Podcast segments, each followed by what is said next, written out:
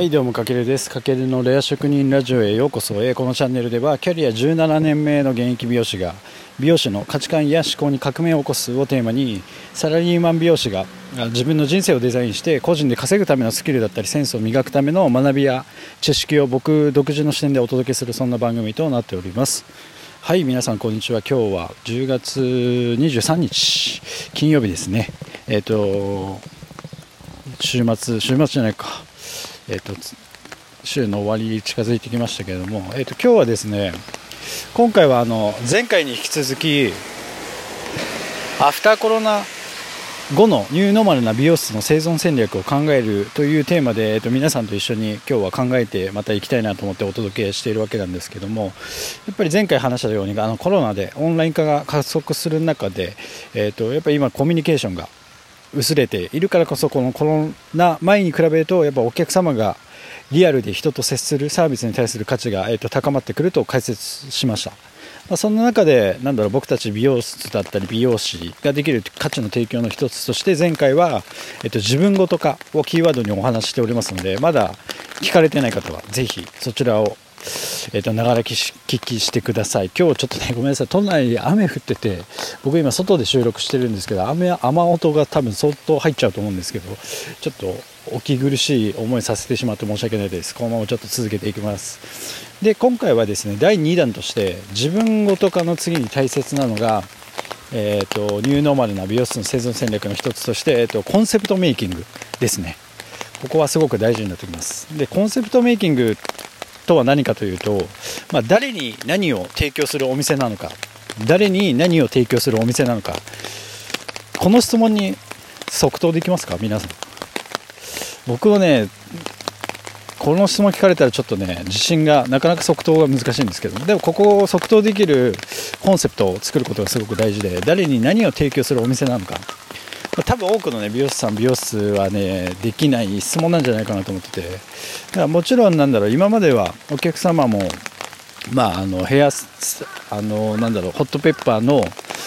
スタイル一覧からヘアスタイルが可愛いとか流行りの街で切りたいとかまあそういった需要で気軽に多分お店を検索してフリーで来店されることが多かったんですけれどもアフターコロナではやっぱり定期的に美容室に行くというよりかはこうなるべく長持ちさせさせたいみたいな需要があって、まあ、お客様自身もやっぱりお店選びには慎重になっているんですよね。で今までみたいにラフな検索ではなかなか新規のお客様って継続して来てもらうってことはちょっとアフターコロナでは困難になってくるんじゃないかなと思ってでそこで多分あのなんだろう大切なのがあのニューノーマルな美容室の生存戦略として一つにコンセプトメイキングが超重要ですってことですよね。うんでもちろんお店のコンセプトってあの本当にアフターコロナ前から昔から大切だって言われてたんですけども結構どこのお店も曖昧にしてきた部分があってなかなかなんだろうなどんなお店かっていうのが分かりづらかったり、えー、としてたんですけども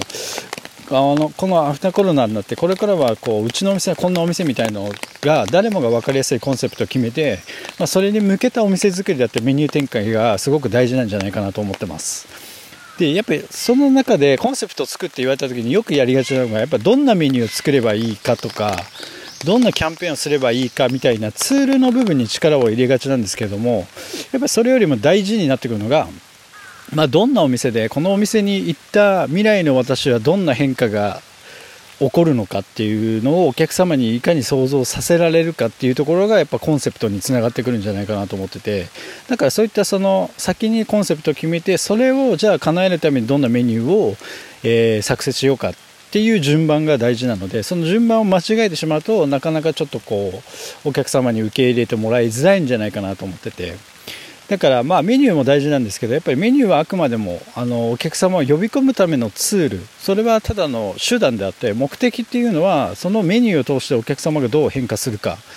まあ、だからそのお客様がそのメニューをしてお店に来てどんな素敵な未来をイメージ想像できるかをやっぱ見せ方を、えっとコンセプトを通して作っていく。ってことがすごく大事なんじゃないかと思ってでこのコンセプトメイキングはまあお店のコンセプトはねもちろんですけどそこで働くなんだろう美容師さん僕とかあなた自身のコンセプトメイキングもやっぱり大切でだからこそまずお店でこういったコンセプトを決めたら次にじゃあそこで働く美容師さんたちのコンセプト個人コンセプトは何にするかなどやっぱりこれはねお店全体でミーティングなどを通してちょっとこうチーム一丸となって取り組むことでアフターコロナでこう生き抜く美容室の生存戦略になると僕は強く感じています。まあ今ねあなたが置かれている状況だったり立場でえっ、ー、とどれぐらい受け取れるかはまた違うとは思うんですけどももし僕みたいにねなんかえーと、運営する立場であれば、えーと、そういったミーティングを自分たちから発信するのもありだしあなたがもしアシスタントとかまだジュニアスタイリストの場合はまあなんだろうな、うん、上に提案してみて、えーと、ボトムアップじゃないな。で、えー、といろいろ提案していくのがいいかなと思います。でやっぱり一番の理想はお客様が美容室に行きたいと思った時に頭の中に自分のお店が選択肢の一つとして思い浮かべてもらえるお店になることを目指すっていうのがまず、えーと、一番分かりやすい理想なんじゃないかなと思って例えばなんだろう。自分で置き換えると結構ね分かりやすいんですけど例えば、えーと、仕事が終わって今日は